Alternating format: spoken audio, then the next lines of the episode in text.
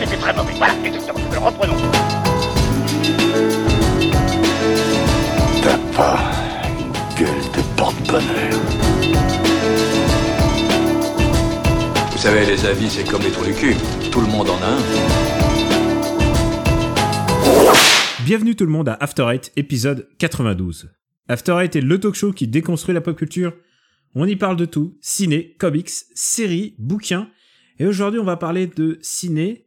On va même parler peut-être d'un- événement culturel, en fait. Puisqu'on va parler abondamment de Joker, qui normalement devrait être sorti aujourd'hui dans les salles. Donc, euh, on vous prévient, ça va être un épisode full spoiler. Ou alors, vous sautez cette discussion qui risque d'être un petit peu longue. Et pour en parler avec moi, j'ai euh, mon, mon camarade sur le même continent que moi, Benjamin François. Hello Benji, comment tu vas? Salut Daniel, ça va? Oui, euh, je suis sur le même continent que toi et c'est pas moi qui ai bougé cette fois-ci, mais je pense que tu vas, tu vas en parler. Euh, je passe donc un bonjour aux auditeurs. Et oui, tu l'as dit, euh, ça va être full spoiler sur le Joker, donc si vous n'avez pas vu le film, attendez d'avoir vu le film pour, pour écouter ce qu'on en pense et puis pour peut-être nous dire ce que vous, vous en avez pensé parce que je pense que ça va être houleux. Hein, c'est un film qui va diviser. C'est un film qui divise, c'est un film... C'est rare d'ailleurs que tu me dises euh, non là il me faut du temps pour que je m'en remette, euh, on peut pas le faire maintenant. Il, il faut que, Bah, je, que- je fasse le point et c'est exactement ce que j'ai pensé euh, après l'avoir vu. C'est ça. Tu m'as proposé en fait d'enregistrer immédiatement après ma sortie de la salle et j'ai préféré, euh, j'ai préféré passer une, une nuit à, à dormir dessus, à essayer d'y, re- d'y repenser et y réfléchir. Parce que oui, en en sortant, j'étais. bah, De toute façon, les gens qui me suivent sur Twitter le savent. hein, je, je- voilà, je vais pas spoiler ce que je vais dire, mais euh, c'est, c'est, vraiment un film, euh, on va dire problématique pour être gentil. on va dire co- compliqué, mais euh, compliqué. Et euh, bah, pour ma part, bah, donc je suis, je suis aux États-Unis, donc à New York où c'était le Comic Con et euh, où il y a beaucoup d'affiches de Joker, figure-toi. Et euh, Oh, bah, c'est surprenant ça. tu sens que c'est dans l'air. Et en même temps, il paraît qu'ils ont, alors a- ils en font tout un plat. Ils disent qu'ils ont augmenté la sécurité autour des des salles de cinéma. Oui, il y a eu des histoires avec des flics en civil aussi dans les salles. Enfin voilà, je, je- moi j'ai, rien vu de tel dans ma salle à moi, mais j'ai rien hein. vu, j'ai rien senti de tel. Maintenant, je l'ai pas vu. euh, je l'ai vu en France. Je l'ai vu en salle de projo. Euh, je l'ai pas vu. euh, je l'ai pas vu dans. Et, et surtout, j'ai pas envie de le revoir. Ça, c'est une certitude. C'est Moi, que je l'ai j'ai vu, euh, je l'ai vu dans une vraie salle et euh, j'ai quand même, j'ai quand même repéré les issues de secours avant le début du film, tu vois. Enfin, quand Et même. toi, t'es es West Coast, donc ouais, il y, y a une part de risque. Euh, enfin, désolé de le mettre comme ça, mais en, West Co- en Californie, les armes euh, sont autorisées? Euh, alors en Californie, euh, oui, mais enfin c'est compliqué. C'est t'es pas, t'as pas le droit de te balader avec une arme. T'as pas le droit de te balader. C'est un de ces États où t'as t'as encore pas le droit. En New York, t'as pas. Voilà. C'est ni open carry ni conceal carry. euh, T'as pas le droit de te balader avec une arme sur toi. En principe. euh, euh, après, euh, faut, faut voir que les, les criminels respectent pas forcément la loi. Oui, bien sûr. Et puis on a déjà été dans des dans des endroits où toi et moi, on peut on, on en parler un jour, euh, mais on a on a fait un- on a été dans un gun club une fois. Donc euh, c'est des choses qui sont quand même très très réglementées euh, en Californie et euh, dans l'État de New York. Mais dans les autres États, c'est un peu moins c'est un peu moins la même salade. Euh, bon, on va pas parler de du port d'armes. Euh, j'ai enregistré un épisode de Super Ciné Battle ici, donc pour voir comment va être l'acoustique, est-ce qu'elle sera identique à celle d'After Eight? Euh, bah, je vous donne rendez-vous euh, dans, bah, dans, dans Super Ciné Battle. Et on a pris une décision avec papa, puisque euh, on vient d'enregistrer l'épisode euh, 91, je crois. Ça sera l'épisode 100 qui sera le début de la nouvelle décennie. C'est-à-dire, on va attaquer la décennie 2010-2019. Donc préparez-vous, envoyez tous vos Fabien Antoniente pour l'épisode 100. Non, mais non, tu sais quoi on, on va faire un moratoire sur les films genre de 2019. Donc, ce sera pas la peine de nous envoyer Joker dès le début. C'est pas la peine de nous envoyer All Inclusive. C'est pas la peine de nous envoyer Tanguy 2 dès le début. On va Alors quand que même. camping 1, 2, 3, vous pouvez. Là, vous pouvez faire une super Non, liste. mais tu sais quoi Non, euh, on- tu sais, t'as remarqué dans Super Ciné Battle, on fait jamais les films genre en série, quoi. Parce que Ouais. euh, Bah, ce serait chiant. parfois, bah, ça serait chiant et parfois on n'a pas envie et on a envie que ça soit quand même. Enfin, en tout cas, moi, j'ai envie que Super Ciné Battle, ça soit un cocktail varié et qu'une émission parle beaucoup de de Matrix et puis une autre, on se permette de faire Ophélie Winter ou euh, Ou dans Moi Su- déjà, Ouais. j'aurais envie, j'aurais envie que vous reveniez sur certains des films qui ont été traités dans les premiers épisodes où c'était vraiment expédié et envoyé à la chaîne et où on passait 3 minutes sur un film, Bah, alors que maintenant voilà, on passe 25 minutes sur un film de Phil Winter. euh, ça, quand tu vois qu'il y a des films genre euh, les Goonies ou Ghostbusters qui ont été traités en 3 minutes, euh, douche comprise, oui, ça on, fait, ça fait on a, on presque dit genre, ouais, on aime bien, ouais, tu le mets à partir de quoi. Mais c'est vrai qu'il a, Ouais, il voilà, a ouais. fait. On avait le ton, mais on n'a pas encore, on n'avait pas encore le rythme. Là, maintenant, on a trouvé un rythme très très lent. Mais il fallait que la euh, formule s'installe. Voilà. Voilà. Et peut-être que tu sais quoi, il faudrait faire ça. euh, peut-être pour la- l'anniversaire de Super Ciné Battle, de faire un épisode premium ou un épisode remake, puisqu'on te refait Zelda, puisqu'on te refait tous les jeux, bah pourquoi on referait pas un épisode entier de Super Ciné Battle en parlant exactement des mêmes films, mais euh, avec le nous d'aujourd'hui, c'est pas... Le truc, c'est que pour refaire un épisode de l'époque avec le rythme d'aujourd'hui, il vous faudra 6 épisodes, les gars. hein. Je pense aussi. Et surtout, euh, il y a des films que j'ai revus depuis, donc euh, peut-être je serais même pas d'accord Ah. avec le mois de l'époque. Ah ouais, Euh, Peut-être une nouvelle take sur le, sur le même film. Je sais pas, tu sais, depuis que j'ai revu Ghostbusters et sa scène de, de fellation fantôme, je sais pas si c'est si c'est un truc, j'en avais pas parlé à l'époque, je sais pas si tout d'un coup mon jugement euh, ça aura pas été, pas été un peu affiné. En tout cas, voilà. Bah, du coup, euh, du ouais, coup, le film gagne des places, il monte. bien entendu, bien. Voilà. Je- et, et puis évidemment, tu sais, il y a toujours Comme la stouquette de, de, de, de Ray Stans euh, dans le film. Voilà, il monte. Exactement. Euh, bah donc voilà, c'était pour une actu assez brève. Je te propose tout de suite de passer au, au plat de résistance qui va nous prendre un, un petit peu de temps, j'ai l'impression. Bah, t'as très peu parlé du Comic Con au final.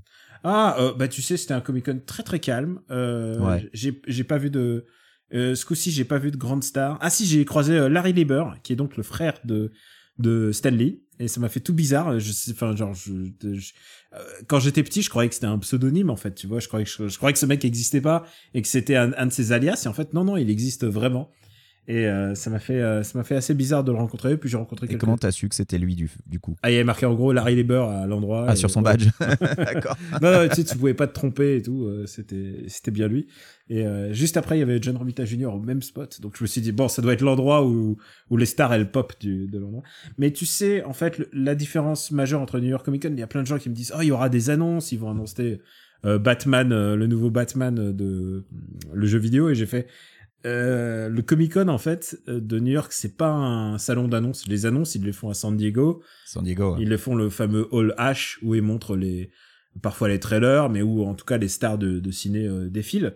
Euh, New York Comic Con, ça reste un petit peu axé quand même bande dessinée, même si euh, il y a de moins en moins de place en fait pour la BD en fait. Il y en a, il y a plus de goodies, il y a plus de de jouets, euh, il y a plus de, euh, il y a toujours ces, ces horribles trucs là, les, les Funko. Euh, Il y en a, y en a toujours énormément et Ah ouais, c'est toujours pas mort ces saloperies. et bah alors, écoute, moi je, je, je déteste ça. Mais par contre, il y a un truc que je déteste encore plus, c'est les mecs, et ça aux États-Unis ils commencent à en avoir, qui emballent leurs Funko dans des boîtes, c'est-à-dire dans des boîtes comme pour les comics, dans des boîtes scellées sans air et, et qui les font noter pour pour euh, attester de Ah l'état. oui, comme les comics, oui. Comme les ça, comics. ça explique un peu pour les gens qui connaissent pas en fait euh, alors le, le marché de l'occasion du comics vintage. Alors oui, c'est du, euh, c'est en fait une, une compagnie qui s'occupe de faire du grading, c'est-à-dire ils donnent une note à votre euh, comics ou à votre jouet, comme là c'est en l'occurrence c'est un jouet, ou à, ils à font ça, du truc en fait. ils font ça aussi pour les jeux vidéo Bien sûr. et ils les mettent dans une boîte plastique scellée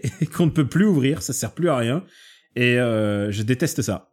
Genre pour moi c'est pour, pour moi ils mettent une note. Voilà, donc Voilà. si t'as une bonne note, euh, ton truc, eh ben, il coûte plus cher. Voilà. C'est exactement ça. C'est une manière de, euh, c'est une manière de de, bah, de faire aussi un marché de spéculation parce qu'il y a les gens qui à peine euh, ils avaient leur signé, leur comic signé à l'époque par Stanley, hop, ils allaient tout de suite le mettre dans, un- dans une boîte en verre pour le faire coter plus cher puisque une fois qu'il est protégé, ah bah évidemment il coûte plus cher. Donc c'est une vraie, euh, c'est une vraie marché de spéculation. Et je tiens à dire un truc, c'est que j'ai fait euh, la queue assez longtemps pour un jouet euh, de- que notre camarade Joe, Joe euh, m'avait commandé. Il m'a, bien entendu, il me l'a commandé genre 10 minutes avant l'ouverture du salon, tu vois, genre. le mec, il me dit, ah putain, chope-moi le Batman euh, de Mes, Mesco Toys, machin. Je dis, pas de problème. J'arrive, évidemment, je suis dans les premiers euh, parce que j'ai un super badge. Et, et j'arrive pour essayer d'acheter son truc. Déjà, j'attends 45 minutes, une heure. Et surtout, autour de moi, c'est que des mecs qui sont là pour les acheter, pour les mettre sur eBay. et autour de moi, que des spéculateurs. Ah, c'est énervant ça. Bah ouais, ouais, le mec, je lui fais alors, euh, tu fais quoi? Tu, tu vas l'acheter? Il dit, ah ouais, j'achète ça. Je lui dis, mais tu, tu le veux? Il fait, non, non, je veux le mettre sur eBay. Et comme ça, je me fais un peu de sous. Et en fait, euh, ça fait une espèce de tous ces jouets limités édition euh, New York Comic Con, San Diego Comic Con. Tout ça, ça alimente un marché de spéculation Ouais, c'est un gros Euh, marché gris autour de ça. express, c'est-à-dire ils se font de l'argent très vite parce que du coup il y a quelqu'un dans le monde qui sera prêt à payer euh, le prix euh, surévalué qu'ils vont mettre et euh, bah ça va partir et puis euh, et Mais puis comme ça quoi. C'est pareil avec les places de concert. hein. Tu sais, Oui, de nos jours, euh, un, un concert un peu, un peu, euh, un peu surveillé, bah, euh, direct tout part dans les trois premières minutes et ensuite ça se revend le quadruple du prix. euh, euh, bah oui, sur eBay, sur StubHub, enfin tous les sites, de, ce qu'on appelle les scalpers. Les euh, voilà, StubHub, c'est- c'est un StubHub je gros connaissais problème. même pas. StubHub, c'est un site de revente de billets américain. Ah d'accord. Ah, bah, C'est euh, le marketplace. euh, bah, tu vois, par exemple, il y a Tool qui passe dans 5 jours euh, à Los Angeles au Staples Center. Tout est parti en, en 30 secondes, avec évidemment les sites de vente, entre guillemets, legit, ceux qui te, qui te mettent des, des frais euh, supplémentaires, tu sais pas d'où ils sortent. Donc voilà, ça, ça fait questionner un peu la légitimité de la chose. Tous ces sites-là ont été pris d'assaut et dans les 30 secondes, tout était vendu. Et ensuite, deux minutes plus tard, tu avais des billets à 5 fois le prix sur StubHub. Donc bon, c'est connu, c'est documenté, mais euh, malheureusement, il n'y a pas grand-chose que tu peux faire contre ça. Quoi. Ouais, y a pas grand En plus, je te parle même pas des gens qui, qui se rajoutaient dans la file d'attente parce que, parce que c'est, c'est très yolo. C'est bizarre, hein, de- tous ces moments de, j'ai, plus l'habitude de, de, de, de, de, rentrer, de rentrer dans l'arène comme ça, mais, mais du coup, euh, ça m'a permis de voir ce que c'est qu'un, que c'est scalper et, et ben, je préfère qu'ils achètent tous les Funko Pop et qu'ils fassent un business de Funko Pop qu'on les voit pas. Ouais, ça me dérange. Achetez les Funko Pop, les gars. Ça, tout le Voilà. monde s'en fout. Allez-y. Voilà, achetez ça. Est-ce qu'on passerait pas, euh, Bah, faut y aller un moment. faut y aller? Donc voilà, on le rappelle. Si vous n'avez pas vu le film, je pense que c'est même pas la peine d'écouter le début parce qu'on va. C'est un film dont il est vraiment très difficile de parler sans spoiler. Donc. euh, Et en même temps, c'est un film qui a été multi-spoilé euh, dès qu'il a commencé, euh, puisque c'est un film qui a été projeté en, au festival, En festival. de Venise. Et bah, dès que t'es projeté en festival, bah, tous les gens ils commencent à spoiler. Enfin, si tu te souviens toi à l'époque de Once Upon a Time in Hollywood, où, où et, et que les réalisateurs sont obligés de mettre une, une notice genre spoilez pas. Là, en l'occurrence, il y a même pas une histoire de spoiler. C'est c'est pas un rise and fall, c'est juste un fall euh, d'un personnage qui, qui n'est pas exactement le Joker qu'on connaît. Et qui n'est pas exactement au sommet non plus au début. et hein, qui est pas que- au... enfin, moi, il a, Il est même pas au sommet, mais il continue de sombrer. Il a Bon, enfin bref, allons-y. Allez, on y va. il a un job, et puis au fur et à mesure, il euh, c'est un peu la descente aux enfers. Euh, je vais te dire, un- je sais pas, je sais pas par quel par quel biais commencer? Bah, Euh, tu sais tellement pas par quel biais commencer qu'on n'a même pas mis de jingle. Tu vois, on n'a pas fait de coupure, on a Alors, attaqué direct. On met un jingle? Allez, pof, tu mets le jingle maintenant. Batman, you're a real party pooper. Why don't you take your mask off and have a few laughs? Cut the clowning, Joker. Vous l'avez entendu, c'est le rire de Marc Hamill, qui est mon Joker de cœur. Benji, je veux Ah, savoir. c'est mon Joker préféré, Marc Hamill, oui, vraiment. Euh, moi, c'est pas mon, Joker préféré, mais, je, l'aime aussi. Mais Benji, je veux savoir, est-ce que ce Joker-là, est-ce qu'il est rentré dans ton cœur? Juste pour, aiguiller, euh, pour euh, pour savoir sur quel pied on va danser, est-ce que tu as aimé ce film ou pas? Alors, comme je l'ai dit sur Twitter, je vais, je vais, ça va pas être une surprise. J'ai trouvé ce film très bien fait, niveau photo, réal, direction d'acteur et surtout le jeu de Joaquin Phoenix incroyable. Mais par contre, j'ai détesté ce film de toute mon âme et après avoir euh, réfléchi pendant voilà presque 24 heures, hein, j'ai passé une nuit. Eh bien oui, je le hais ce film, je le déteste et, euh, et c'est euh, épouvantable. Je trouve que le propos de ce film, que sa proposition sont complètement débectables. Et, et ouais, non, je, je, je hais ce film viscéralement. Je crois que ce- cette année, ça va être le film que j'ai le plus haïr de l'année. Je vais, avant de rentrer dans, le sujet et de dire ce que j'en pense, j'ai envie de dire un truc, c'est que pour moi, euh, les origines du Joker ne m'intéressent absolument pas. Mais alors, à 0%, et je pense que c'est un des trucs que Nolan avait eu bon, avait juste dans son film, Ouais. c'est que il avait pas voulu lui donner d'origine, et il avait présenté un fou qui raconte à chaque fois une histoire différente, et c'est un peu ce que t'attendrais en fait du Joker. C'est quelqu'un qui raconte une, une histoire fantasque à chaque fois et qui change son fusil d'épaule à chaque fois et tu sais pas quelle est la vérité, quel est le faux. Et à chaque fois que euh, DC ou même le cinéma a essayé de lui donner des origines concrètes, à chaque fois qu'ils ont essayé de lui de le rattacher par exemple à la genèse de Batman et de Bruce Wayne, C'était pourri. c'est jamais été. Eh, tu vois, moi, le, le coup de. euh, Est-ce que tu, tu danserais euh, sous la lune et sous, euh, sous la lune de Batman, là, de Batman euh, 88, de Batman euh, de Tim Ah bah, Burton? le, C'est le, le plus grosse trahison du Batman de Burton, c'est d'avoir fait euh, du Joker le meurtrier de ses parents. Ouais, ça c'est pas ma cam, mais en ce moment DC est en train de travailler sur un, un projet où c'est en fait pour expliquer qu'il y a plein de Jokers différents. En fait, il y a trois Jokers différents et pas un seul, tu vois. Enfin, et de donner des origines à chacun d'eux, genre comme ça, comme t'es sûr que tu vas faire au moins un truc pourri, tu vas en faire trois d'un coup. Euh, moi, c'est pas ma cam, donc je, euh, je précise avant, avant, avant tout que euh, je pense que le personnage est beaucoup plus fort quand on ne sait rien de lui. Et là, on va passer deux heures à tout savoir de lui. Alors, je suis entièrement d'accord avec toi. Je veux juste préciser un truc, c'est que c'est une approche de Batmanophile. Je pense que les gens qui sont pas fans de Batman, en fait, ont, peut-être beaucoup moins ce souci que nous on peut avoir. Et, euh, et eux, ça peut les intéresser d'avoir une origin story pour le Joker. Alors que oui, effectivement, euh, en tant que fan des comics de Batman, le, fait de ne pas avoir d'origine pour le Joker, c'est tellement plus intéressant, ça rend le perso tellement plus fort. Donc je suis entièrement d'accord avec toi là-dessus. Et en même temps, je veux juste nuancer, c'est que je suis absolument pas contre une nouvelle proposition. Euh, je trouve que c'est des personnages qui peuvent évoluer, euh, c'est des archétypes. Enfin, je veux dire, surtout le Joker, c'est une carte, littéralement. Euh, c'est une carte à jouer. Euh, Donc, il y a, y a plein de choses à faire. Euh, on peut, on peut toujours réinventer quelque chose. On peut toujours apporter un angle nouveau. Et je suis absolument pas contre quelqu'un qui se dise, bon, bah, on va faire une origine de story de Joker. J'ai envie de dire, pourquoi pas? Alors, Ça ne m'intéresse suis- pas, ça ne m'intéresse pas, mais euh, vas-y, amuse-toi. Alors, je suis d'accord qu'on peut donner une approche nouvelle et un angle nouveau, mais ça n'impose pas d'en faire une origin story. Dire, le Joker de Heath Ledger est vachement différent du Joker de Jack Nicholson. Et euh, pourtant, le Joker de Heath Ledger, tu vois, on n'a pas son origine. Donc, tu n'as pas besoin d'avoir son origine pour en faire une proposition différente. Et euh, ouais, j'ai envie de te dire que les, mes Jokers préférés, c'est ceux où on, on connaît pas trop, euh, on connaît pas très ses origines, que ce soit en BD. Je suis, on en, reviendra après. Je suis pas très fan de Killing Joke justement. Pour moi, J'aime pas Killing Joke pour non moi, plus, pour hein, moi, mon Joker préféré, c'est César Romero. Et j'ai envie de te dire, ce qui manque pour moi à, ce film Joker, c'est peut-être un peu de délire. C'est peut-être mon Joker à moi, il tombe dans une dans une marmite d'acide, tu vois. C'est mon euh, ça manque de marmite d'acide, tu vois. C'est c'est trop concret, c'est trop concret, c'est trop euh, le Joker va à l'NPE pour que euh, je trouve ça pour que je trouve le basculement plausible en fait. Bah, un des problèmes du film, Joker, c'est Why So Serious? C'est supra sérieux.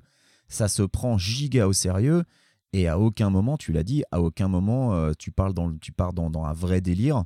Euh, non, c'est super grave, c'est super sombre. Euh, alors c'est a priori exactement ce que voulait faire le Real, hein, c'est exactement ce que voulait faire l'équipe derrière. Mais ouais, franchement, pourquoi, pourquoi en faire le Joker? Ça aurait pu être un film sur n'importe quel autre gars. Et là, ils ont décidé que ce serait le Joker pour le lier à l'univers DC. Alors, pas le DCU, hein, pas euh, l'univers de Justice League et de Man of Steel. Non, non, c'est pas du tout le même Joker. Celui-là, c'est celui de Jared Leto, hein, qui n'est pas non plus notre Joker préféré, on le Non. rappelle. Mais, euh, mais voilà, ça aurait pu être l'histoire de n'importe qui, mais ils ont décidé d'en faire l'histoire du Joker. Et tu sais quoi, c'est une bonne démarche de leur part. Ils ont compris qu'ils pouvaient pas faire Marvel, alors ils font un projet différent à chaque fois et advienne que pourra. Euh, Pourquoi pas faire passer de Aquaman à Joker? Écoute, ou- pourquoi pas? Le seul problème, c'est que euh, ce film m'a paru quand même assez débectable. Euh, à un Bah, je pense que maintenant, il faut qu'on rentre dans le vif du sujet. Ouais, Pourquoi un, déta- un détail près, il je pense qu'il faut même évacuer ça, euh, c'est que je trouve que l'interprétation de Joaquin Phoenix est euh, assez extraordinaire parce que il est tellement physique. Euh, moi, je suis, je, euh, je comprends que ça soit un, un Oscar bait. Il est ultra physique, il est, euh, il est Ah rachitique, non, mais il est, il, Il est il est extraordinaire dedans. il est rachitique Oui, comme perdu- machiniste, mais surtout, il a un côté très dan- presque dansant, quoi. Il a un côté très malade et, euh, et il crée des moments de malaise que seul Joaquin Phoenix euh, sait faire, en fait, parce que. euh, Mais il a, il a perdu 25 kilos pour le rôle, je crois, quelque chose comme ça. Enfin, Enfin, ouais, 25 euh, pounds. enfin, Enfin bref, euh, il a perdu beaucoup de poids, ouais. quoi qu'il en soit, pour le rôle. Il s'est investi à fond dedans. Euh, oui, non, son interprétation, elle est. euh, Enfin, tu c'était obligé euh, de, de, d'admettre que l'interprétation de Joaquin Phoenix est, est- est vraiment formidable. Et c'est pas Non, non, et- c'est même pas et c'est même pas ma prestation de Joaquin Phoenix préférée parce que je le trouve euh, extraordinaire dans The Master. Mais là, ça m'a surtout fait penser à ce film de qui est sorti il y a 10 ans de Casey Affleck euh, qui s'appelle I'm Still Here euh, où qui mettait en scène le vrai Joaquin Phoenix qui arrête sa carrière d'acteur pour devenir euh, un chanteur Star du hip-hop. star du hip-hop et qui montre une espèce d'au- d'autodestruction euh, euh, pipeau quoi. C'était vraiment du pipeau. Bah, mais faut rappeler mais- qu'à l'époque, en ouais. plus, euh, il y avait un côté viral parce que il présentait le, le- projet hip-hop comme un truc vraiment sérieux. Tous les gens qui disaient non, non, mais c'est une performance, il était là genre, mais non, c'est pas une performance, c'est très sérieux, je vais faire du hip-hop. Et évidemment, il pipotait parce que c'était une performance pour le film de Casey Affleck. Mais à l'époque, ça avait, euh, ça avait un peu euh, fait du bruit parce que parce qu'on savait pas vraiment comment le prendre. Et alors, euh, je vais rebondir sur ce que tu disais. euh, Tu trouvais ça euh, euh, terrible. Moi, je trouve Débectable. débectable. Ouais. Moi, je trouve ça pas pas si débectable que cynique. C'est un film ultra cynique sur euh, le euh, sur la chute euh, sur la chute d'une personne. Et en même temps, j'ai envie de te dire que c'est le le réalisateur, c'est le mec qui a réalisé The Hangover 1, 2 et 3, qui étaient déjà des films assez cyniques en fait. Si tu regardes bien la gêne du cynisme, euh, c'est on est on n'est pas si loin. C'est pas si euh, hallucinant qu'un mec qui a fait Hangover euh, 1 et 2 et 3 réalise ensuite ve- le Joker. Je sais pas si tu as des bons souvenirs de, ces films-là. C'est des films que j'ai détestés. Alors, je me rappelais bien de Hangover 1, et tu vois, je n'ai aucun souvenir de Hangover 3, alors que je l'ai vu aussi. Mais Hangover 3, c'est un film que j'ai effacé de ma mémoire. Le 1, je me rappelle assez bien. donc ouais, je trouve qu'il y a vraiment euh, une forme de cynisme. Et tu sais quoi? Euh, Je trouve que euh, faire d'une parce que c'est ça le propos avant tout de Joker, c'est de faire de Joker une victime de la société, c'est un truc qui passe pas. Moi, pour moi, ça passe pas. Le fait de, on va, on, dit qu'on est en full spoiler, donc on va tout raconter. Il a été battu par sa rhum, il perd son taf, il est, Il, est- alors, il- il était battu par son beau-père, il était adopté par sa mère qui ne lui avait pas avoué. Hmm. Son beau-père l'attachait au radiateur. Effectivement, tu l'as dit, il perd son taf, il se fait tabasser dans la il se rue. fait tabasser deux ou trois fois dans la rue complètement gratuitement. Euh, il s'occupe tout seul de sa mère malade, alors que lui-même euh, a euh, un, un trouble psychique qu'il fait, qu'il pousse à, à éclater de rire à des moments où il est stressé. C'est Médoc, c'est arrêté parce que évidemment ils arrêtent le budget euh, du, enfin de de la clinique là où il allait. Enfin donc ils en font une victime. Ah, c'est les affaires sociales en fait. Il va voir une assistante sociale et leur budget est coupé et donc du coup euh, elle a plus le moyen. Enfin c'est pas une assistante sociale parce qu'elle a, elle a la capacité de lui prescrire des médocs, mais euh, enfin oui voilà, il, en gros c'est une spirale qui s'arrête pas. C'est un, c'est une, ce Joker là en tout cas est une pure victime de la société. Et je sais pas si c'est vraiment ça que j'ai envie de voir pour Joker. Je sais, je comprends qu'il y a plein de gens euh, et je j'ai parlé à quelques critiques cinéma qui trouvent ce film incroyable et tout, euh, qui me disent ah ça, moi je, ils me disent moi je m'en fous des comics, j'aime pas les comics, j'aime pas Batman, mais euh, ce que ça dit sur la société, j'ai envie de dire euh, non, ça, dit- ça, ça- vous faites faux trousse les gars, ça, ça dit rien sur la société. Le mec est une victime d'une société imaginaire. Euh, et, et, et pour en faire un serial killer, c'est pas de faire une es- de croire que c'est une espèce de, de mode d'emploi pour serial killer. Je pense que c'est surévaluer le film quand même. Moi, euh, j'ai lu euh, et entendu à plusieurs reprises des gens dire vous vous aimez pas le film parce que vous êtes fan des comics et je pense que ça va beaucoup possible plus aussi, loin que ça. mais, mais je pense que C'est possible aussi, mais je pense que ça va beaucoup plus loin que ça. Je pense que le propos même du film euh, est, euh, est- est vraiment débectable parce que voilà, on te présente ce gars effectivement comme une victime. Euh, on t'explique que finalement la foule en arrive à le soutenir alors qu'il a tué trois mecs dans le métro. Alors certes, les trois mecs, c'est trois connards. Certes, les trois mecs, Parce qu'il méritait de euh, mourir, c'est- ça l'idée. voilà, ils méritaient certainement pas de mourir. Alors oui, les trois mecs, t'as envie de leur foutre des claques, mais euh, est-ce qu'ils méritaient de se faire rabattre comme ça froidement? Euh, Est-ce que t'as envie euh, de de- de- de- d'avoir de, l'empathie pour un gars qui finalement est un sociopathe, euh, qui se, qui se découvre euh, une, une faculté de tuer, euh, qui découvre qu'il est meilleur à tuer plutôt qu'à qu'à faire du stand-up? Alors, euh, moi, j'ai énormément de problèmes avec ça, et notamment dans le discours final qu'il a face au personnage euh, de Robert De Niro, euh, quand il explique Oui, vous-même, vous n'êtes pas une bonne personne parce que vous vous êtes moqué de moi, vous vous êtes moqué de moi, et là, boum, il le bute. Enfin, merde, quoi, je suis désolé, mais, tu, tu peux pas justifier comme ça, par la victimisation, un personnage, enfin, pas génocidaire, mais, mais psychopathique comme celui-là, surtout qu'à la toute fin, à la toute fin, le Joker, ça devient le, héros d'une foule. En gros, c'est le mec qui mène les 99% contre les élites de Wall Street, quoi. Le mec, c'est le fondateur des Gilets jaunes. Non, je suis désolé, ça ne passe pas, c'est pas possible. Tu peux pas avoir un sociopathe serial killer euh, qui mène une contestation sociale. Non, c'est pas possible. Je, je refuse ce message qui est vraiment pour moi, mais vraiment dégueulasse. Et alors, avant même la sortie du film, il y avait eu euh, tout un discours sur le fait que on allait glorifier un, un incel euh, qui rejetait sur la société euh, tous les problèmes qu'il pouvait avoir. Euh, c'est pas forcément super mis en avant dans le film, même si il y a tout un passage où il s'imagine une relation avec sa voisine et où tu sens bien que ça le frustre puisque dans le creux d'une porte, tu le vois se, tripoter en train de penser à elle. Mais c'est surtout un film sur la, solitude, sur le fait que ce gars-là est seul et abandonné et doit finalement se démerder tout seul avec son problème psychique.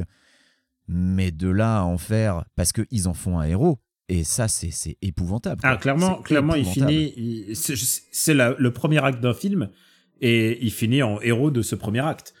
Il y a un truc aussi qui me paraît, euh, on- qui me paraît un peu dingue. On a parlé du fait que dans Batman de Burton, c'est Joker qui est responsable de la mort des des parents de Bruce Wayne. Non seulement que Joker est de facto responsable de la mort des parents de Bruce Wayne à nouveau, puisque euh, C'était tellement inutile, Puis- putain, on avait tellement oui, pas besoin et de attends, cette attends, je, je, je finir là-dessus. Non seulement c'est ça, mais en plus, ça rend Thomas Wayne responsable du Joker, puisque euh, Thomas Wayne, il lui file une, il file une tarte au Joker dans les toilettes. Euh, j'ai envie de faire... j'ai- J'aime pas quand on triture trop euh, Bruce Wayne et, et... Enfin, quand on triture trop les, les parents de Bruce Wayne, parce que je pense pas que ça soit le plus important. Le plus important, c'est qu'il meurt. Mais justement, je me disais, tu vois, je regardais le film, je me disais, bon, c'est bien filmé, et au moins, il y a un truc c'est qu'on verra pas la mort de Thomas et Martha Wayne dans une allée. et là, Et moi, trois vois, minutes avant la fin, je fais aïe aïe aïe. Oh, encore en une fait, fois. à partir du moment où il y a le reveal avec, euh, avec sa mère qui lui laisse sous-entendre qu'il est le fils de Thomas Wayne, je me suis dit, c'est mort, on va revoir les parents de Bruce Wayne crever. Et et j'ai aussi Alors moi, énormément de bout, problèmes avec cru- le traitement de Bruce Wayne. Alors bout, là pour le coup, là pour le coup, le fait que je sois fan de Batman influe sur mon jugement, mais j'ai énormément de problèmes avec le traitement de Bruce Wayne, qui lors de sa première rencontre donc avec le personnage d'Arthur Fleck, donc qui va devenir le Joker, Bruce Wayne, il est mais il a zéro émotion, il bouge pas, t'as l'impression que c'est un automate, un pantin face au Joker qui lui est humanisé. Ça, je comprendrai Euh, ça, jamais. Ça c'est incroyable. Je On, comprendrai on jamais te ça. montre Arthur qui essaye de faire sourire le gamin, mais le gamin c'est Bruce Wayne. À l'époque, il n'est pas encore traumatisé de la mort de ses parents. Il devrait pas être un personnage comme ça, sans vie, sans émotion. Et le pire, le pire, c'est que quand ses parents crèvent devant lui, il est pareil. Il ne Il bouge est pas. stoïque, Ouais. il bouge pas, il réagit pas. Et tu te dis, mais attends, ils nous ont passé deux heures à humaniser le Joker et à faire de, de- du, du futur Batman un, un pantin sans aucune vie, sans aucune expression. Mais quel est le message qu'ils essaient de Je faire passer? comprendrai jamais le coup de, de Bruce Wayne malheureux parce que c'était pas le cas. Bruce Wayne est, pas- Bruce Wayne est un Mais non. enfant heureux jusqu'à ce que ses parents meurent, justement. Voilà, avant ça- la mort de ses c'est parents, ça, le il est truc très heureux, être, Bruce Wayne. Et, et d'ailleurs, c'est un truc qu'ils essaient de réécrire dans la BD, genre il avait une enfance malheureuse. Non, non, il avait une enfance heureuse. C'est c'est quand ses parents meurent que, que tout change. Et là, on a une espèce de, de gamin, mais c'est le, six- le sixième, au-delà du sixième sens, quoi. Il est, euh, il est, c'est un petit zombie sur pattes. Il Et, est sans vie, voilà, c'est ça. et c'est vraiment. Et est-ce qu'on avait vraiment besoin de ça? Est-ce qu'on avait besoin de recoller les morceaux pour un film qui se voulait si différent de nous faire la la dixième fois la mort des des Wayne dans une dans une ruelle? Je sais pas quoi. Parce que à partir de à partir d'un certain moment justement, quand le film essaye de de raccorder les les wagons avec euh, bah, la- le côté politique, avec le côté euh, avec tout ça, bah, tout d'un coup ça devient un peu moins bien réalisé. Et tout d'un coup j'avais l'impression que je- me disais Hein, on dirait qu'ils veulent recoller les morceaux non pas avec euh, avec euh, Dark Knight mais plutôt avec euh, la série Gotham tu vois ça faisait moins ça faisait plus cheapos ça faisait genre Ouais, il y a de ça ça, faisait euh, c'était un peu plus au En plus, c'est tellement forceps, ridicule quoi. parce que tu vois bien que Joaquin Phoenix, il a minimum 30 ans de plus que le gamin qui joue Bruce Wayne. Alors, ça va donner quoi quand il va devenir Batman? Il va se battre contre un soixantenaire qui va lui tenir tête? Parce que le Joker, il tient tête à Batman en combat à main nue, quoi. Mais euh, tout le traitement de Thomas Wayne, je l'ai trouvé vraiment horrible. Euh, à partir du moment où tu as ce reveal qui s'avère en fait être peut-être un mensonge, mais on sait pas parce que à la fin, tu as encore un autre élément qui te donne l'impression que peut-être ils ont vraiment une relation. Enfin, tu as l'impression qu'ils savaient pas sur quel pied danser. C'est euh, c'est vraiment bizarre. Genre, alors Thomas Wayne, en fait, c'est son père, mais en fait, non, il a été adopté. Ah, mais en fait, ils ont vraiment une relation. Mais en fait, Thomas Wayne, il nie. Mais en fait, peut-être que non, et peut-être que si, parce qu'il y a une photo avec un message de Thomas Wayne. Mais à quoi ça servait tout ça, quoi? À quoi ça servait? Franchement, je je vois pas bien l'intérêt. Euh, ouais, c'était vraiment euh, histoire de, comme tu l'as dit, raccrocher les wagons, essayer d'inscrire le Joker dans cette histoire, de le lier plus près avec Bruce Wayne. Mais pourquoi? On n'avait pas besoin de ça. Il y a un truc qu'on peut pas enlever à ce film, c'est qu'il a une ambition de faire quelque chose. En tout cas, il a une, il a une vision. Et surtout, il a une vision qui est ultra empruntée, quoi. Euh, parce que évidemment, c'est du Scorsese, bah, c'est Taxi Driver, c'est King of King Comedy. of Comedy à fond les ballons, à tel point qui reprend le même comédien que dans King of Comedy. Euh, c'est, t'as l'impression que c'est un peu, il vogue dans les mêmes eaux, mais toujours en moins, toujours un peu moins bien, quoi. Enfin, c'est pas, on va dire que c'est pas, c'est pas Scorsese, hein, Joker, loin de là. Et, euh, c'est vraiment bizarre, quoi, parce que de voir, euh, de voir que ce film a une espèce de, de d'accueil, l'accueil critique est très particulier, parce que autant euh, les, les avis étaient dithyrambiques en sortant de, en sortant de Venise, autant tu Ouais. as l'impression qu'il y a eu un reflux où les gens commencent à faire non non mais euh, faut arrêter de faut arrêter de déconner là-dessus. Et maintenant, on va on va vers une espèce de guerre de tranchées où il y a ceux qui sont à fond pour et ceux qui sont plutôt très très contre comme euh, comme toi, comme plutôt comme moi.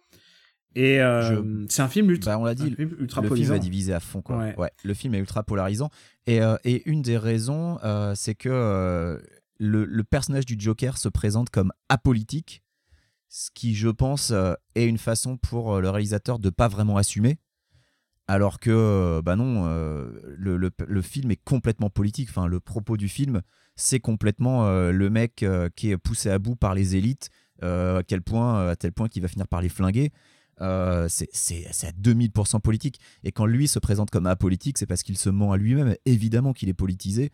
Et, et- malheureusement, c'est aussi un discours qu'on retrouve à l'heure actuelle.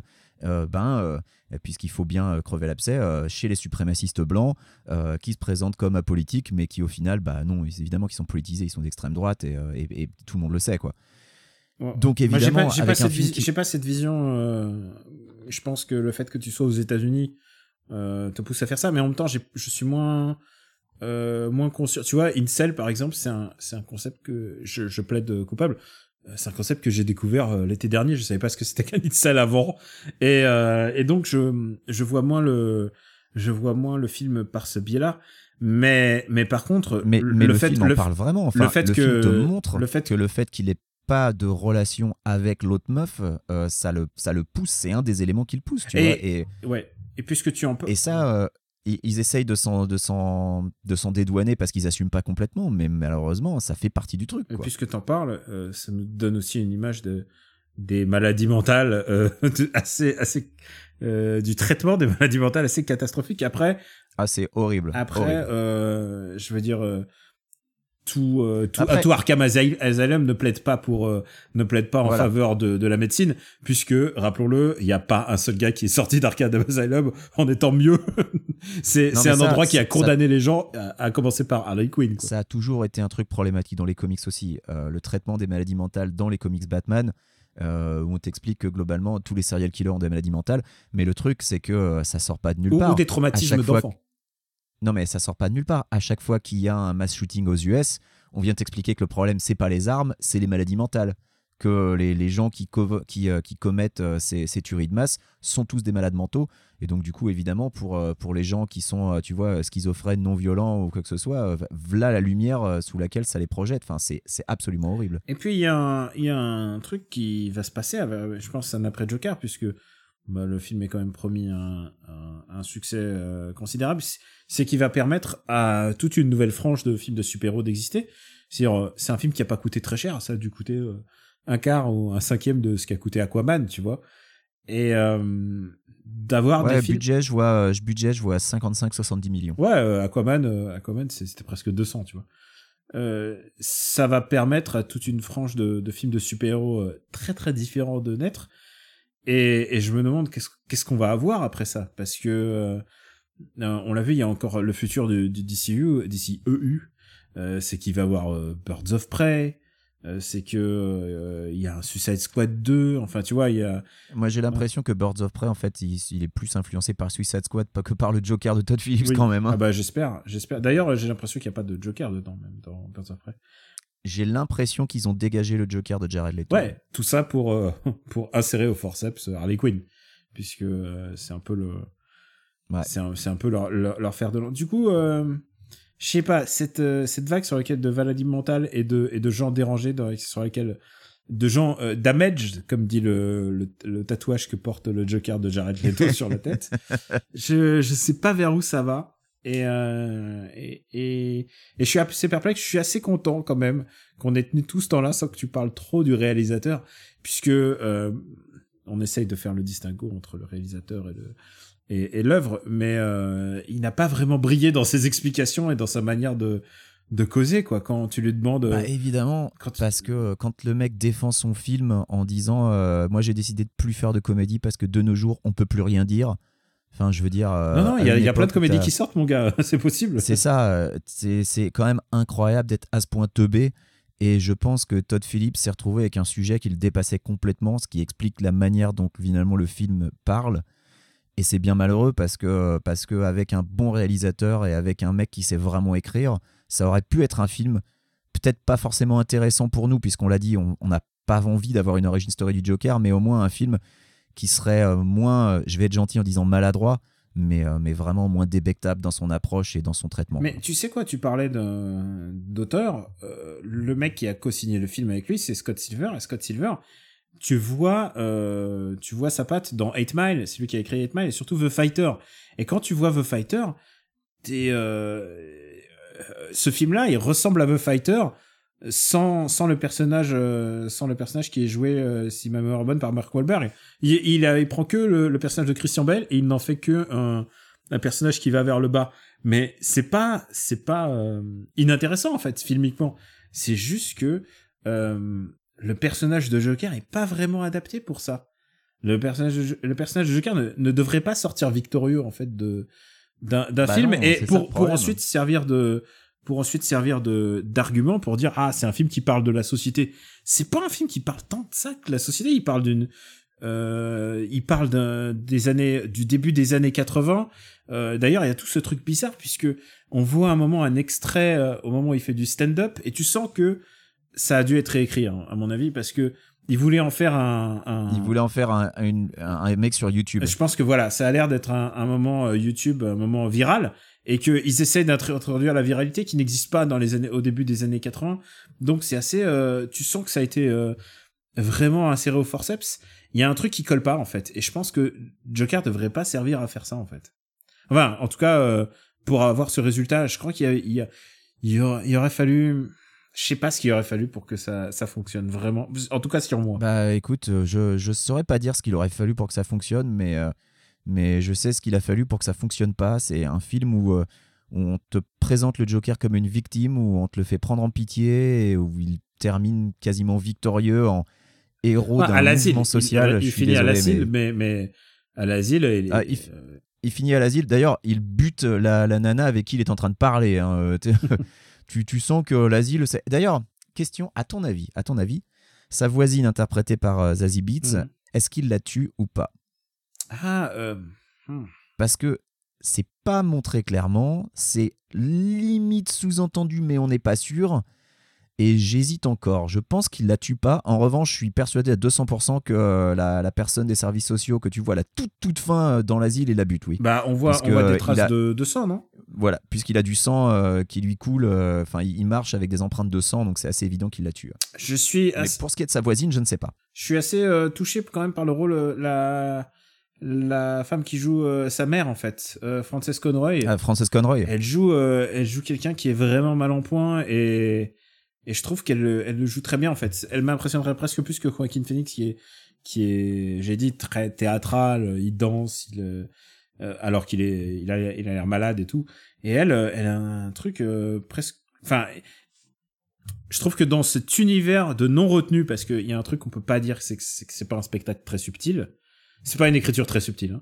Hein. Ah non, c'est pas subtil dans son écriture. Euh, je trouve que elle, elle essaye de, elle, elle arrive à, elle arrive à me, à me toucher. C'est en fait c'est le personnage qui me, qui me plaît le plus parce que en fait toutes les accusations qui sont portées, tu n'es pas sûr que ça soit vrai en fait. Euh, tu sais pas si euh, tout ce que Joaquin Phoenix raconte, enfin Arthur Fleck raconte, tu sais pas si c'est vrai. Euh, tu sais pas si son rire pathologique, tu sais pas si s'il te raconte pas du pipeau. Euh, c'est très bizarre quoi. C'est euh, c'est un film que j'ai trouvé intéressant, mais que je mais je sais pas si je sais pas si je le recommanderais en fait. Ben, moi, je le recommande pas en fait. Je, je trouve ce film tellement, euh, tellement mal écrit, tellement, tellement pété de partout que je peux pas le recommander. Alors que je reconnais toutes ses qualités euh, plastiques, mais derrière, et je repense à ce que tu disais tout à l'heure à d'autres critiques de cinéma pour qui, euh, oh là là, ça parle de la société. J'ai envie de dire, mais les mecs, mais vous sortez de votre cul des fois. Vous avez besoin de ce film pour savoir que euh, les élites et les 1%, euh, ils sont responsables du malheur des 99% qui restent. Enfin, j'ai du mal à, comprendre qu'est-ce qu'ils ont vu comme message en fait. Quel est le message qu'ils retirent de ce film? Parce que franchement, pour moi, ça a déjà été dit mille fois ailleurs et mieux quoi. Alors euh, j'aimerais bien qu'on finisse sur une note un peu positive. Je voudrais juste parler, dire euh, peut-être euh, parler De bonnes histoires de de Joker. bonnes histoires de Joker et peut-être de bonnes histoires d'asile de fou. Euh, Vol au-dessus d'un nid de coucou, on l'a toujours pas, on en a toujours pas parlé dans Super Ciné Battle. Voilà, voilà, voilà un film qui qui traite de manière humaine et intelligente le la démence et tout du moins le enfin le le- l'asile psychiatrique quoi. Enfin qui qui montre que avec justesse et parfois avec dureté euh, qu'on peut faire des des films intéressants euh, et ou du moins pertinents là-dessus quoi. Donc euh, Mhm. voilà, moi je pense à Vol au-dessus d'un nid de coucou et comme ça ça m'a permis de donner le temps de, de penser à de bonnes histoires de Joker. Euh, en comics, je pense à My Heroes Have Always Been Junkies, qui parle justement de, de, de problèmes d'asile. Enfin, c'est pas vraiment d'asile psychiatrique, mais, mais c'est un, traitement ouais. un peu similaire, voilà. Euh, et des bonnes histoires de Joker, bah, je te pique Gotham Central, qui pour moi a une des meilleures histoires de Joker ever, avec, avec pas Batman dedans d'ailleurs. Mhm. Euh, non, c'est vraiment super, mais Gotham Central, on l'a multi-recommandé, donc s'il est. S'il y a des gens qui découvrent After Eight avec cet épisode, eh ben bonjour, désolé, on n'a pas aimé Joker, mais, euh, mais Gotham Central c'est vachement bien, vous devriez le lire. Euh, Qu'est-ce que je peux te recommander? Il y a, pour moi, le Joker de de la série animée Batman est très important. Il y a plusieurs épisodes. je pense à Joker Favor qui est vraiment bien. Il y a euh, Ah, le Joker de Mark Hamill, de toute façon. il y a The Man Who Killed Batman. Il y a The Man Who Loves. Je me suis en train de me souvenir. C'est euh, écrit par euh, euh, c'est Brubaker justement. Donc le, le ouais. co-auteur de Gotham Central et euh, et dessiné par Doug Manke. Et donc c'est une version modernisée, un petit peu modernisée de euh, des origines de de Joker et qui fait suite à en fait techniquement à Batman Year One. Et en fait, tu sais quoi? Je suis en train de me dire, bah évidemment, il y a Mad Love.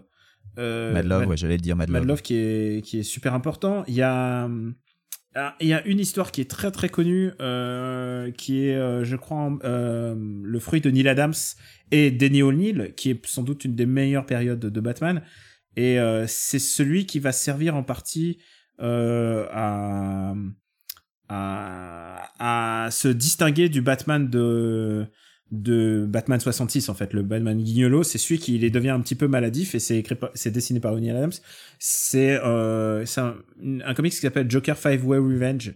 Et euh, je j'y repense parce que j'ai vu j'ai vu la couverture justement euh, en vente aux enchères aujourd'hui euh, à New York Comic Con et euh, je te, voilà on peut on peut pas se l'offrir mais voilà j'ai repensé à Et- ce comics qui est vraiment très chouette ce qui permet de ne pas de ne pas citer Killing Joke parce que je suis pas fan de Killing Joke Et j'aime pas beaucoup Killing Joke non plus. Et pour Et- parler et- de comics plus ouais. récents, qu'est-ce que tu penses de The Batman Who Lost?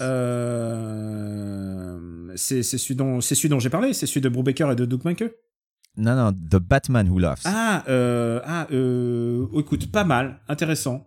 Euh, J'aime bien, cette... j'aime bien ce concept, en fait. euh, c'est, euh, c'est un peu, c'est, c'est pas mal. J'ai vu trop de cosplay de Batman. pour, expliquer un peu, dans un... c'est un, c'est un Joker qui est Batman dans un univers parallèle. Ouais, c'est un Batman d'un univers parallèle. d'un des mondes parallèles et il porte une espèce de de truc bizarre sur les yeux avec des pointes. Il est, il a l'air très menaçant. hein. C'est pas, c'est pas un Batman très Ouais. sympa. Il rappelle un peu Penance euh, chez Marvel euh, avec les pointes et tout. Ouais. Euh, mais c'est un, Batman SM, mais qui en fait est le Joker. Voilà, donc c'est c'est pour ça que c'est un- c'est une tech intéressante. je. Oui, voilà. Mais, mais par contre, c'est un Elseworld. Mais on l'a et C'est dit, hein. rigolo. Et- Elseworld, voilà. Tu sais quoi, euh, avant qu'on passe à notre co, en fait, moi, je veux, je veux faire simplement un, un moratoire sur le Joker, en fait. Je pense qu'on en, on en a trop vu du Joker. Je pense que ça a été le héros de plein de jeux vidéo, de plein de jeux vidéo Batman.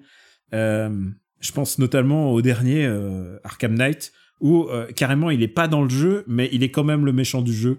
Euh, Enfin, ça, ça, ça paraît fou la prédominance de Joker. J'avais trouvé ça génial dans Arkham Knight. Alors, vraiment oui, d'accord, mais ce que je veux dire, c'est que too much of Joker, c'est genre il y a un moment, il faut faire un un, un moratoire. Voilà, il faut faire un moratoire. On en a trop en BD, euh, on en a trop en, en jeux vidéo, on en a trop en film. Je pense que maintenant, on a vu le, le Joker pendant très longtemps. On a eu la version Mark Hamill qui est vraiment très très bien. Donc maintenant, il faut faut passer à autre chose. Il faut se focaliser sur les milliards d'autres méchants cool de de Batman en fait. Il y en a pour tous les goûts et je pense que on devrait y trouver quelque chose. Alors c'est sûr, ça fera pas un film qui va faire des millions de dollars, surtout si tu prends euh, euh, le solo movie de, de Pingouin. Je pense pas que ça va cartonner autant, mais Le solo movie de, de White Shark, de Orca, Orca. euh, Or- le solo movie de Black Mask. Black Mask qui a priori sera le méchant de Birds of Prey. hein. euh, Et puis là, il enlève son masque et c'est Jared Leto. Black Mask qui est euh, qui est dans, dans dans les jeux vidéo donc du coup euh, c'est un univers qui se mord un petit peu la queue euh, donc il serait temps de juste de, de proposer quelque chose d'autre euh, parce que des histoires de Joker il y a eu il y a pas si longtemps il y a eu Death of Family qui est quand même assez connu et vous avez un peu vous avez du bol parce qu'avec euh, l'éminence de enfin la sortie de ce film ils ont un peu tout republié en fait donc euh, vous aurez aucun mal à trouver et pourquoi euh, j'ai des petits soucis avec euh, Killing Joke? Euh, bah d'abord son auteur lui-même euh, non pas le rejette mais il apporte une enfin il le rejette en fait il apporte une vision euh, assez critique en disant euh, j'ai été trop noir et c'est trop sérieux Mais il reconnaît qu'il aurait pas dû le faire. Ouais. Et en plus, ça prend un personnage ultra intéressant du lore de Batman pour en faire juste une victime en fait. Euh, il la fout dans, il fout littéralement Barbara Gordon dans un fauteuil roulant. Euh, j'ai toujours du mal avec avec cette euh, cette histoire qui fait de Barbara Gordon juste une victime alors que c'est c'est une c'est vraiment une super héroïne et euh, il a il leur a fallu euh, euh, car, euh, 30 ans pour que pour qu'on la remette hein. Bah, pour qu'elle ressorte du frigo. ouais. pour pas qu'elle ressorte du frigo mais pour euh, Elle était pas Ouais, morte. Et en plus, euh, en plus, c'est ça qui est terrible, c'est que c'est un personnage ultra intéressant quand elle est handicapée, elle était en fauteuil roulant. Mais, euh, mais, mais elle est devenue un personnage intéressant, non pas à, à cause d'Alan Moore, mais à cause de tous les auteurs qui sont passés derrière. Euh, donc, euh, il y a vraiment un, il y a vraiment, il y a vraiment un souci avec Killing Joke et c'est pour ça que autant je trouve ça ultra bien dessiné, et c'est vraiment Brian Bolland au, au sommet, autant c'est pas un truc que je dirais, c'est, c'est pas, un- c'est pas un, c'est pas un truc que je recommanderais non plus. et avec le temps, et avec le temps, ce sentiment, bah, j'ai un peu le même sentiment qu'avec Joker, c'est genre, hmm, not my thing. Et je pense que on a été assez complet là-dessus sur Joker.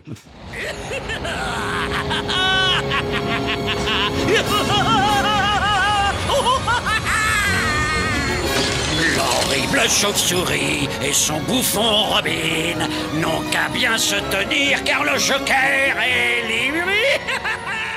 On a bien été, mais vous le savez, After Eight est un titre trompeur parce qu'à la fin, on balance nos recommandations. Et je crois qu'on va faire une reco commune pour une fois. Mais on va faire une reco commune parce que on s'est trouvé tous les deux un, amour, on s'est retrouvé un amour euh, pour les jeux de la Super Nintendo euh, sur le Switch Online.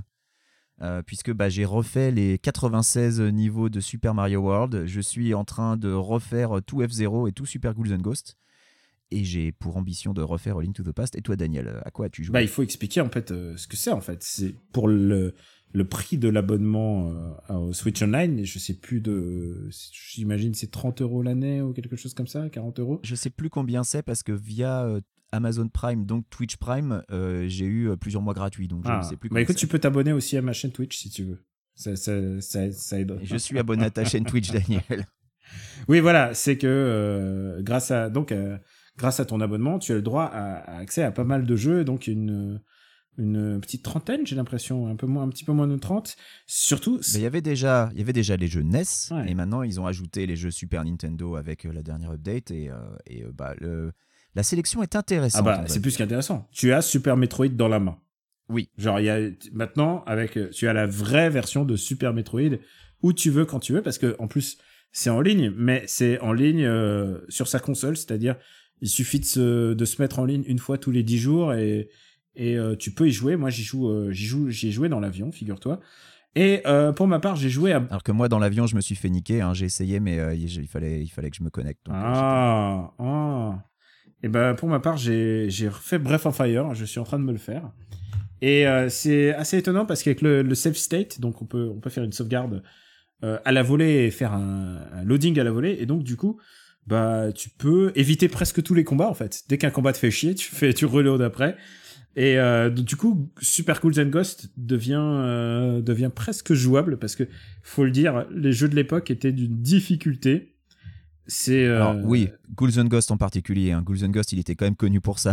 Et alors, du coup, ça m'a permis de refaire des jeux que j'avais pas vraiment squatté à l'époque. Par exemple, tu te souviens de Joe et Mac 2 Qu'est-ce que c'est nul je me rappelle de Joe Mac 1, mais Joe Mac 2, je n'y avais jamais joué. C'est pour ça que je dis que la, sélection est intéressante parce que euh, il y a des jeux évidents qui n'y sont pas, et il y a des jeux pas du tout évidents qui y sont.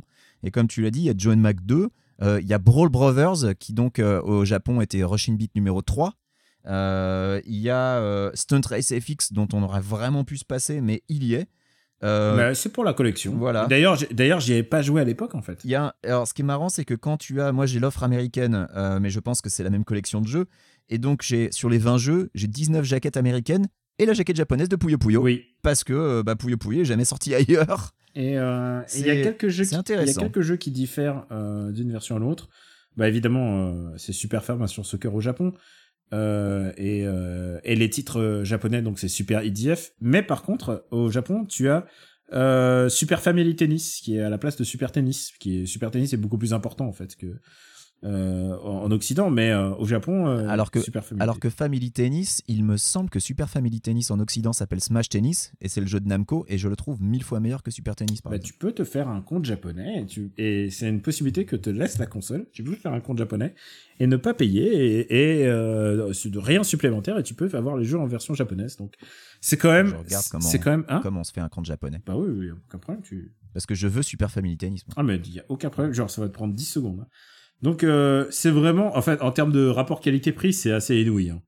Je pense que après des années passées à, à revendre les mêmes ROM, à revendre les mêmes cartouches sur GBA, à nous à nous faire le le store sur la Wii, sur la Wii U, là on a enfin trouvé un truc qui ressemble à quelque chose, et presque une telle euh, Après- générosité de l'offre, euh, c'est étonnant quoi.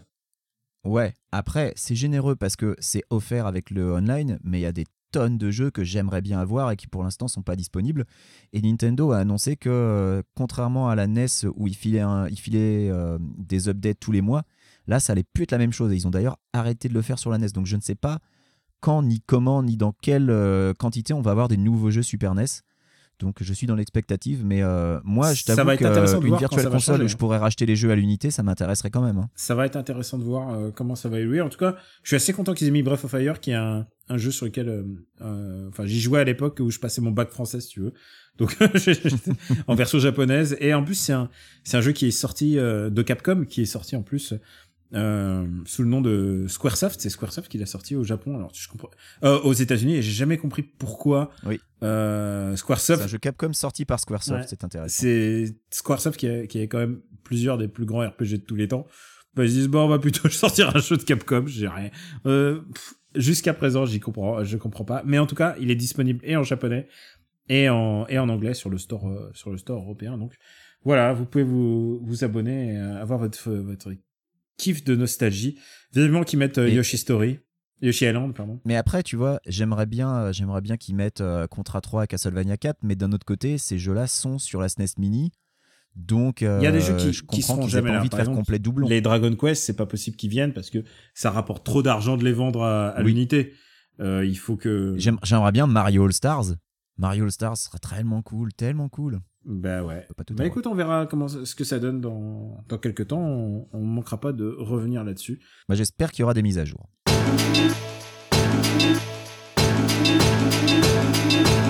Allez, vous pouvez nous retrouver, euh, bah évidemment euh, sur. euh, pourquoi pourquoi j'ai dans le un truc j'ai marqué Super Ciné Battle. Non, je, je, comprends rien à mon chemin de faire. Benji, Non, Tu, tu as écrit Vous pouvez me retrouver sur Robotics, évidemment dans Super Ciné Battle et bien entendu After. Je le fais pour toi. Ah, Benji, voilà, Benji, où peut-on. Mais je sais pas, il a une drôle de gueule, le, le conducteur. Benji, où peut-on te retrouver? On peut me retrouver euh, sur le conducteur qui a une drôle de gueule. On peut me retrouver sur afterite.fr où je dis beaucoup de mal du film Joker que vous, vous allez adorer parce que vous avez vraiment envie de- de- d'être désagréable. Euh, et puis euh, bah, dans le gros cast, on a sorti euh, avec papa un épisode la semaine dernière sur Teenage Tuesday euh, In the Peak of Destiny. euh, qui est un album euh, qu'on n'a pas beaucoup aimé. Et ben oui, ça arrive malheureusement parfois, hein, même s'il y a de très bons morceaux dessus. Euh, et puis, Daniel, rappelle-toi qu'on a dit qu'on ferait un Parlement Luc avant la fin de l'année. C'est vrai. euh, à un moment, il va falloir le faire. on va se. On va, je pense qu'on va. On va... Parce que je pense que un par an, ça risque d'être un peu trop léger. Il faut vraiment qu'on en fasse plus. Il faut qu'on en fasse. Il faut qu'on en fasse plus. Et, et alors, je garantis pas d'y prendre plaisir à, à fond la caisse, mais il faut le faire. Bah écoute, ça, ça va dépendre de quel film on fait. hein. Si on décide de crever l'abcès, de terminer les mini-mois et de, s'achever euh, le- la trilogie, euh, ça, on va pas prendre de plaisir. Après, on peut peut-être euh, en faire un autre film. Oui, je ne sais pas, on n'a pas encore décidé. On verra bien. Et pour ma part, bah, Camille Robotics euh, sur Twitter, et puis euh, vous l'avez entendu au début, Super Ciné Battle, et BD sans modération qui arrive euh, la semaine prochaine. Donc voilà, au moment où vous écouterez ceci, euh, le prochain épisode de BD sans modération sera euh, terminé. On vous remercie encore. La phrase rituelle, c'est vous pouvez retrouver After Eight sur le site after8.fr et sur toutes vos applis de podcast dédiées où vous pouvez euh, mettre des petites étoiles pour aider au référencement de ce podcast, mais surtout en parler autour de vous pour que bah, ce, show continue d'exister, surtout qu'il continue à, à trouver un nouveau public. C'est vraiment ça. C'est euh, il n'y a que le bouche à bouche qui fonctionne. euh, à mon Le bouche à oreille. Ouais, bouche à- oh là là, oh là. Alors, le bouche à bouche fonctionne. Oh je suis- Faites-vous des bisous. Le dé- Nous, on est, on est à fond pour ça. On vous soutient. Faites-vous des bisous. affres, Faites du bouche les à bouche. du décalage horaire. Je, je, je dois partir dans, je dois partir pour l'aéroport dans 30 minutes, mon gars. Allez, ne rate pas ton Non, avion. j'ai essayé de pas louper mon avion, comme ça je serai prêt euh, pour, pour, euh, bah, pour, pour cet épisode. Ça se trouve, euh, le temps que j'arrive, l'épisode sera monté, je ne sais pas. Si ça se trouve. Ouais. On vous remercie beaucoup et on vous embrasse très fort et on vous dit à très très bientôt. Ciao. Bisous, ciao. Allez, je coupe. Aïe, Oh, très bon, très bon, très très bon. celui-là. Je la garde.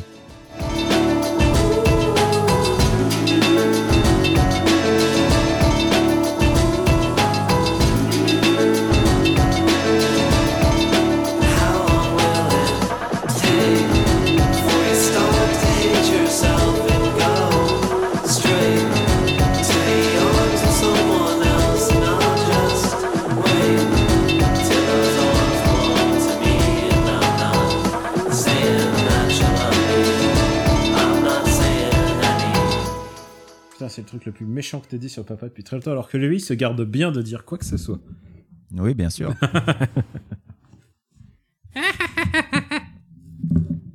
très belle imitation. Très bon rire de Joker. Ah, j'ai cru que t'imitais papa. C'est dégueulasse ce que t'as dit.